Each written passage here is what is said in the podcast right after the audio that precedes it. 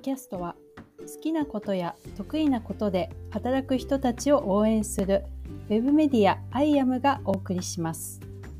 I am は働き方や肩書きも一つにこだわらず、キャリアやスタイルを自由に選択し、組織だけに頼らない自分らしい生き方を提案するウェブメディアです。パーソナリティは I am 編集部編集長の長谷川、編集部員伊坂、吉田、それぞれ世代の異なる女性3人がそれぞれの新しい働き方を模索しながらワンテーマで自由にゆるーく雑談トークします。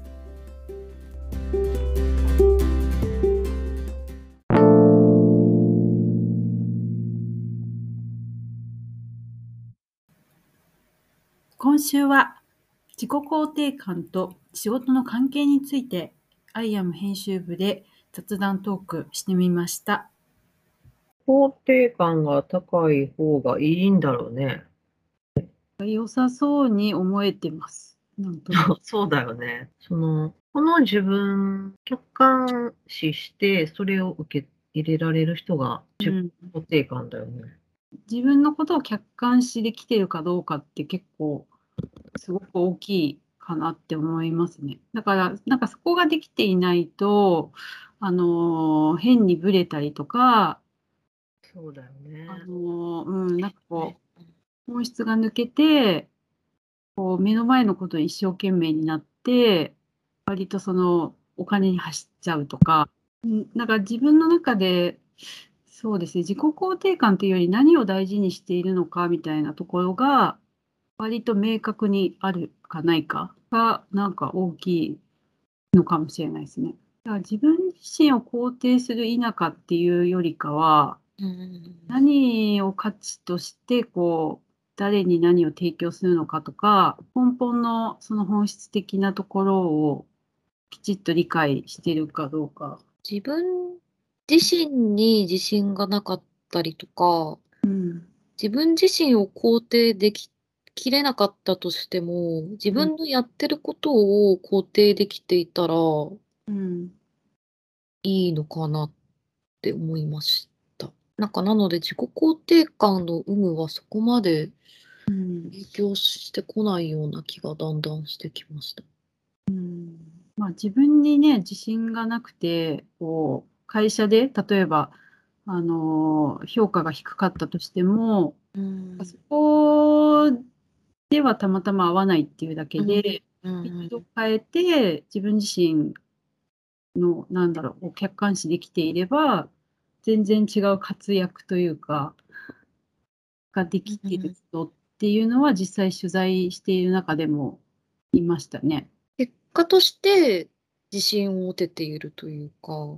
なんかやっぱり自分のことが分かっている分かったからこそ自分の居場所が分かったというのもあるのかもね。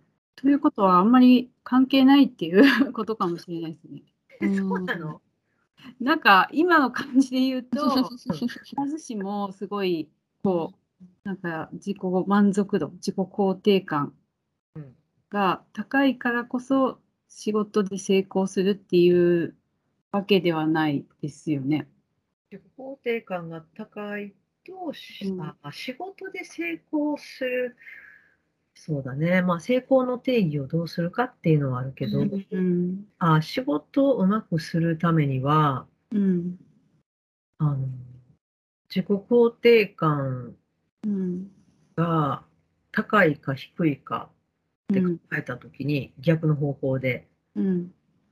仕事をうまくするときに、自己肯定感が低いときにどうなるかというと、うん。どうなると思う？なんかこう、うん自己肯定感が低いことによって、うんなんかいいいいメメリットがあるとしたら、うん。なんかすごいがむしゃらに頑張るとか、うん。自己肯定感が低いから、うん。うん。やらなきゃやらなきゃって言って、すごく仕事をするっていう、ある意味メリットはあるかもしれないよね。インタビューしててやっぱ自分ができないと思うからこそうんありとあらゆることをとにかくやってみたって方はいましたね。うんうんあ、自分ができない、人よりもできないから、あ人よりもやらなきゃいけないって思っうん。てうん行動する。なるほ結果ど。的に行動力につながって、成功につながる。そういうケースもあるよね。逆に自己肯定感が低いから、こう、頑張れるっていうのもあるし、自己肯定感が高いと、うん。高いとどうなるんだろうね。自己肯定感が高いとどうなるの？うん高くなったことがな いですけど、ちょっとここの3人全員 自己肯定感低い。高いですって言った人にあんまり出会ったことがないっていうか、確かにね、それはあるかも。まあ、定義もすごい難しいと思うんですよね。高い人は多分高い低いで悩んだことがないと思うので、うんうん無自覚なんだと思うんですよね。うんだからそういう人と話すと、うんえ、そんなことで悩むのみたいに言われることはありますね。そうね、そうかもしんないね。うんえーウィキペディアによると、自らの見方を積極的に評価できる感情、自らの価値や存在意義を肯定できる感情などを意味する言葉であり、自尊心、自己存在感、自己効力感、自尊感情などと類似概念であり、えー同じような意味で用いられる言葉である。うんなるほど。なんか例えば、なんかその瞬間的に上がるときはあるかなと思うんですね。例えば、なんかその営業成績が今月は良かったとか、私頑張ったなとかっていうふうに思う瞬間はあったと思うんですけど、それはですね、うん、落とし穴なんですよ。そうなのそうなんですか。落とし穴なんです。あー上がったり下がったりするから。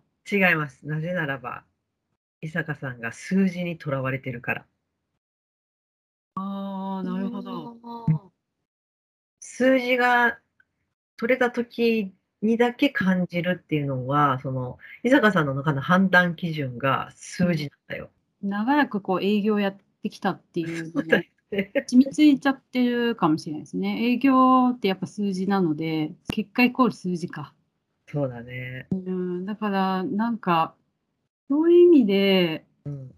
仕事に対して何を大事にしているのかっていうのが、結構こう忘れがちになってしまう瞬間はありますね。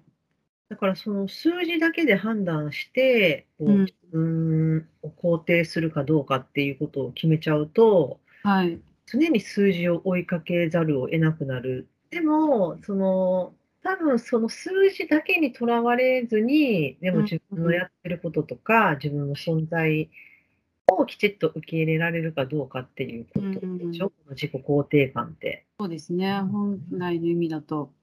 だからやっぱりその、例えば数字、自分の外の数字とか、他者からの評価とかっていううんうんところに、その、委ねちゃうと、うん自己肯定感っていうのが、うんまあ、ここで言う自己肯本来の自己肯定感が得られなくなる。そうですね。自分で握れてないから、他人が握ってることになっちゃいますよね。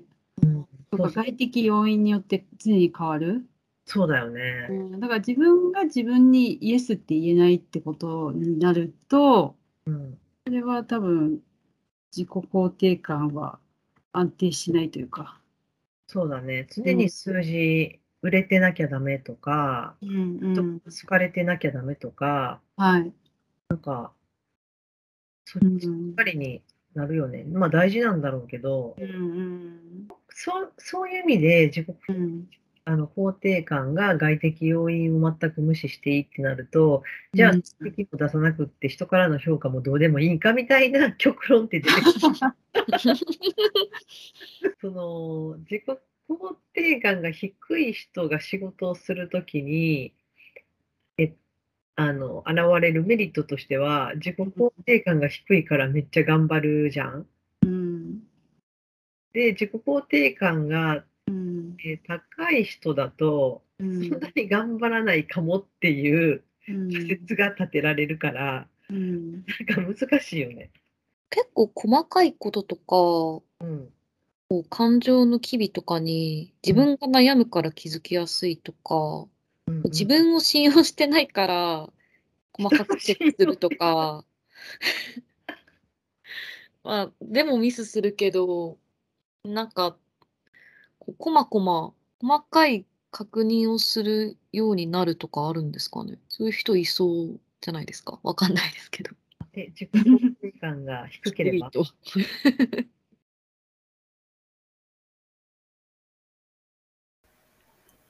自己肯定感と仕事の関係について、なかなか答えが出せない難しい問題でした。